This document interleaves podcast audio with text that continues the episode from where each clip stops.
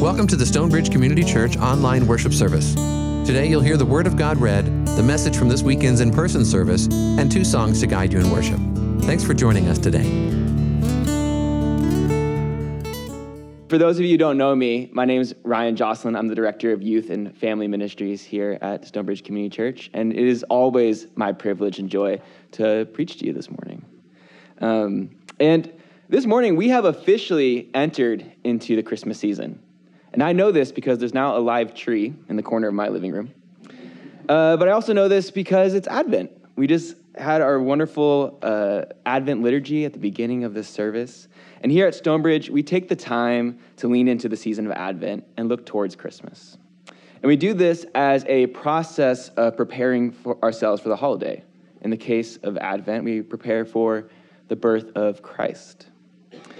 And, I mean, what does it mean to prepare for Christmas? I mean, for so many of us, there are presents to buy, families to coordinate, trees to half-decorate, and that's a big part of our lives. And then there's this whole other side that get, that gives us the question of a lifetime. What does it actually mean that God became human? I think for us modern Christians, we can hold both of these things at once. We can have presents and take seriously the wonder of Christ's birth. I think to prepare well for Christmas, it's important for us to understand the purpose of Jesus' ministry. What Jesus came to do informs our understanding of the significance of God becoming human. And I think one of the best passages in the Bible about understanding the purpose of Jesus comes from a hymn his mother sings in the Gospel of Luke. Our passage today is the story of Mary understanding and accepting the duty of bearing the Christ child and the hymn of praise she gives as a response. This hymn is known as the Magnificat, and it's absolutely one of my favorite passages in the Bible. And it's a passage that I personally read every year in my own preparing for Christmas because it helps me zero in on what Christ means to me and the whole world. And it's exhilarating and maybe even a little revolutionary. So let me read this passage, and then we'll dive deeper into it. There it is. All right, I'm going to read it. In the sixth month, the angel Gabriel was sent by God to a town in Galilee called Nazareth, to a virgin engaged to a man whose name was Joseph of the house of David. The virgin's name was Mary. And he came to her and said, "Greetings, favored one, the Lord is with you." But she was much perplexed by his words and pondered what sort of greeting this might be. The angel said to her, "Do not be afraid, Mary, for you have found favor with God. And now you will conceive in your womb and bear a son, and you will name him Jesus. He will be great and will be called the Son of the Most High, and the Lord God will give to him the throne of his ancestor David. He will reign over the house of Jacob forever, and of his kingdom there will be no end." Mary said to the angel, "How can this be, since I am a virgin?" The angel said to her, "The Holy Spirit will come upon you, and the power of the Most High will overshadow you. Therefore, the child to be born will be holy. He will be called Son of God. And now your relative Elizabeth, in her old age, has also conceived a son. And this is the sixth month of her who was said to be barren. For nothing will be impossible with God." Then Mary said, "Here am I, the servant of the Lord. Let it be with me according to your word." Then the angel departed from her. In those days, Mary set out and went with haste to a Judean town in the hill country, where she entered the house of Zechariah and greeted Elizabeth. When Elizabeth heard Mary's greeting, the child leaped in her womb. And Elizabeth was filled with the Holy Spirit and exclaimed with a loud cry, "Blessed are you among women, and blessed is the fruit of your womb. And why has this happened to me that the mother of my Lord comes to me? For as soon as I heard the sound of your greeting, the child in my womb leaped for joy. And blessed is she who believed that there would be a fulfillment of what was spoken to her by the Lord." And Mary said, "My soul magnifies the Lord, and my spirit rejoices in God my Savior, for he has looked with favor on the lowly state of his servant. Surely from now on, all generations will call me blessed. For the Mighty One has done great things for me, and holy is his name. Indeed, his mercy is for those who fear him from generation to generation. He has shown strength with his arm. He has scattered the proud in the, in the imagination of their hearts. He has brought down the powerful from their thrones and lifted up the lowly. He has filled the hungry with good things and sent the rich away empty. He has come to the aid of his child Israel in remembrance of his mercy, according to the promise he made to our ancestors, to Abraham and to his descendants forever. And Mary remained with her about three months and then returned to her home. This is the word of God for the people of God. Will you please pray with me? Holy and loving God, as we this morning come to you trying to understand what it means to prepare for Christmas in this Advent season, help us to see uh, just the beauty in Mary's words, how this hymn of praise can stir our hearts for you, God, especially in this world. And may the words of my mouth and the meditations of all of our hearts this morning be pleasing to you. Amen. When I read this passage, I'm always struck with the poise and understanding of Mary. When Gabriel brings to her the plan for bearing the Messiah, and after she asks some practical questions, she realizes the significance of what she's about to undertake. And instead of shying away, she takes on the responsibility, saying, "Here I am. I am the Lord's servant." Mary is not only on board with the plan, but she seems to be deeply in tune with what God is doing. She seems to get why the plan is happening, and importantly, what the coming Messiah means. And she brings this understanding into theological hope in the form of the Magnificat, this hymn Mary sings. But before we get to the theology of the Magnificat, I think it's really important to understand who Mary is. I mean, what do we know about Mary? Well, for starters, we know because she was of marriage age in the first century, that means she was likely around thirteen years old. Now, if you've been around a number of Christmas Eve services, you may have heard that before, but really sit with that. thirteen years old. I mean, what were you doing at thirteen years old? I know for me, when I turned thirteen, I was a seventh grader at Valley View Middle School, just down the street. And let me tell you, I didn't have a clue in the world what was going on. I'm pretty sure at thirteen, I was devising the perfect plan to become a professional baseball player and a rock star at the same time. And I was not seriously considering raising the Messiah. thirteen is just so young. There's just so much we don't know at thirteen that we are just so unsure of in this world. And yet, in the Gospels, we see that Mary is sure of absolutely one thing: her faith in God, her trust in what God is going to do through Christ. So what else do we know about Mary besides her faith? Well, Mary is Jewish. And being a young Jewish girl, she would have been raised hearing the stories of her tradition. In synagogue and with her community, she would have heard about God's faithfulness toward the ancient Israelites, how God had freed them from slavery in Egypt, how God was continuously faithful to the Israelites in restoring them despite their unfaithfulness. But she would have also known the more difficult and painful stories as well. She would have known about how the Assyrians conquered the northern kingdom of Israel. And then she would have known about how the Babylonians conquered Assyria and the southern kingdom of Judah, destroying Jerusalem and sending so many into exile. And she then she would have known about Persia and how they came next and sent the exiles home, but the turmoil still didn't end because then Alexander the Great and the Greeks come and conquer. And she would have known how warlord after warlord, bloodthirsty kingdom after bloodthirsty kingdom came and went until eventually the Romans take over. All of them leaving in their wake destruction and death wreaked by a logic of violence. But throughout the exile and this cycle of violence, there was a hope that circulated amongst the Jewish people that Mary also would have known well, the hope of a Messiah, the hope that God would continue his work of salvation, a continuation of God liberating the Hebrew slaves out of Egypt, of redeeming the Israelites over and over again. It was a hope that God remains faithful. When we read what Mary ha- has to say, and then we bring this context, it helps us understand what she's trying to, to say. In her current world, she has seen the cycle of violence that has destroyed the lives of so many. She lives under the Roman Empire and their brutal oppression. And in being Jewish, she has faith in God and hope in the Messiah.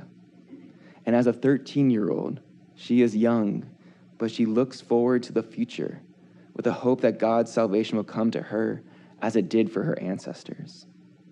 When we bring this context to the hymn itself, we can see what is at the heart more clearly. Because at the heart of the Magnificat is Mary's theological hope and assertion of what God is going to do through Christ. It's her messianic expectations that take center stage. She begins with the phrase, "My soul magnifies the Lord," a phrase many of us are accustomed to from our own familiarity with hymns. And this phrasing clues us into Mary's mindset.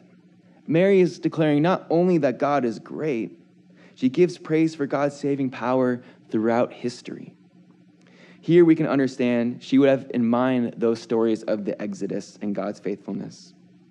God is great for Mary because God is faithful in his saving power. We can see this praise as a touchstone she goes back to throughout the, the hymn. But the phrase of her soul magnifying what God is doing reveals to us that Mary understands what is going on. She doesn't need to guess anymore how God is going to provide salvation for her broken world. She knows for sure now. What we see here in the Magnificat is Mary's connection with what God is going to accomplish through the Messiah. In being asked to bear the Messiah, she becomes privy to what God, what God is going to do. And this saving power, it's not just for her. In verse fifty, she exclaims that God is faithful to those who fear him for generations to generations. And the word fear here has always kind of been unsettling to me. When I was a kid, I would hear f- this word fear in this context, and I thought I actually needed to be afraid of God. However, that's not really the meaning of fear here.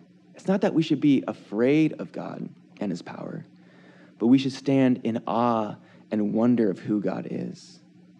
Fear is being used here with a respect for the awesomeness of God. Mary is telling us that God is faithful to those who understand God's awesome saving power. And while that might seem normal in our context, this verse does something particularly important. It expands the definition of who God's saving power is for. Even though Mary will mention her ancestors back to Abraham as a sign of God's faithfulness, she expands the imagination of who God is bringing into the fold. It's no longer just an exclusive relationship to Israel that God is faithful to. It is now to all those who cry out to God and are in need of saving. And that brings us to the most striking language in the Magnificat. Mary draws a clear distinction as to who will benefit from God's saving power through the Messiah, the class of the lowly. And she identifies herself to be part of this class in verse forty-eight, claiming that God looks favorably upon her regarding her lowliness. And we see later in verse fifty-two that as God brings down the powerful off their thrones, he is lifting up the lowly. And it's important we understand exactly what lowly means here in this passage. The Greek word itself that is being used is tapeinos, which can be translated as lowly or humbled. Now, just a strict one-to-one translation doesn't give us the whole story, because when we look throughout other great ancient Greek sources, we see that this word has a particular use, of describing those who are economically and socially poor. The lowly to Mary, who she herself is a part of, are the people who have been trampled again and again by the logic of violence in her world, who bear the brunt of the whims of unjust kings and emperors. They are those who struggle to live due to such violence and bear the burden of heavy taxation that comes from being a vassal state. And as a result, their spirits suffer. For the Gospel of Luke, Mary's Magnificat gives a stark picture about who God favors and who Christ has come for. It's not those who are powerful and have money and influence, but God has come to save and rescue those who have been abused by the powerful. And now God is going to save them is through a great reversal, to do away with the logic of violence and instead institute a logic of love. The great reversal is God completely undoing the order of the world and flipping it over. God does this because the world is broken and it's disordered due to sin. Verses fifty-one to fifty-three bring this to full effect. For Mary, the current order of the world sinfully operates on a logic of violence. And what it has done is created hatred, contempt, poverty, and pain. It's a world broken by sin and in need of saving, in need of a reordering. For Mary, as so many suffer daily while others hoard their riches, was a sign of this brokenness. That kings who sat in thrones oppressed the masses was a sign of this brokenness. For her, the Messiah was to come and to reverse these conditions, so that the lowly may be lifted up and the hungry are full, so that all may experience wholeness, not just some. Mary's Magnificat puts forward the hope that those who suffered were to be brought into wholeness by the Messiah, both spiritually and materially. The Messiah is to come and institute a new way of doing things. Instead of a logic of violence, it's a logic of love that Christ will operate by. Whether through teaching that we should love our neighbors, or the radical notion to pray for one's enemies, or eating with sinners, or inviting all to the table regardless of status, it's the logic of love and grace seen in the resurrection that is the logic of Christ. And in many ways, the great reversal is resurrection. It is taking the powers of sin and death and casting them out in favor of life, love, and grace. And this is the good news, that the powers of violence that wage death do not have the final say, but that Christ and God's love do. We can understand this more fully for ourselves by understanding how the great reversal is good news for Mary. Remember, she sees herself as part of the lowly in a state of spiritual, economic, and social poverty caused by the violence waged by nations. To hear that an end to the violence will come, to hear that those who have been crushed and oppressed, oppressed will be brought into wholeness, to finally get relief from the powers of death, that is good news. The great reversal is good news for Mary because it means that God is delivering her and all of those who find themselves in the place of loneliness from a world of sin. That Christ is the direct action of God's saving power. God did not intend a world where violence is used to oppress, where poverty plagues so many, where the pain of isolation and death plague our hearts. Instead, what Mary is saying here is that God is doing something to reverse these conditions, to make the world new, to institute the kingdom of God through a logic of love. And I think this is where we can empathize with Mary the most in the Gospel of Luke. We can look around at our world and intuitively know that this is not how it's supposed to be. We can see how violence is used as a means of solving problems, or see how so many people in our country and around the world are struggling to meet their basic needs due to poverty. We can see the brokenness in our own relationships, how we become so callous towards one another, or how suffering in our own lives has brought us so low. We too are in need of a great reversal. And so we too can look at the words of Mary and find hope in Christ. That Christ is instituting a reordering where love is our one and only language toward another. For that is what the kingdom of God is like. This is the theology and the hope of the Magnificat. And I hope this theology excites you as we start this Christmas season.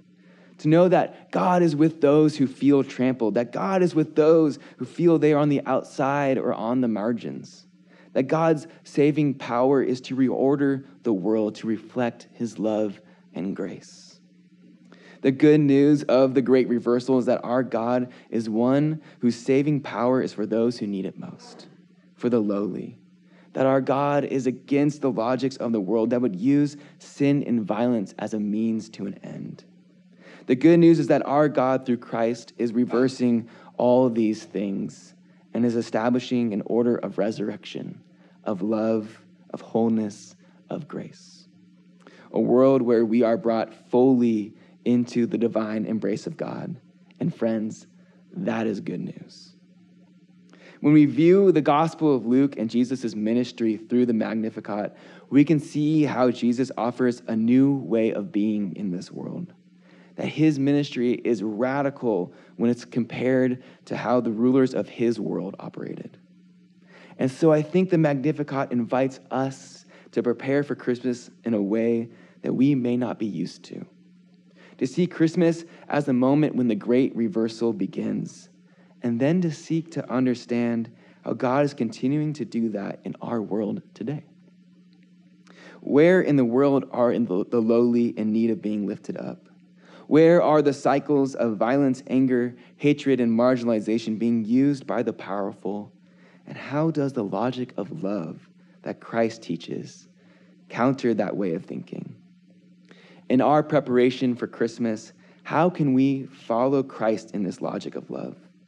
Where does it draw us to? And I don't think we need to look very far, for I'm certain that many of us are feeling low.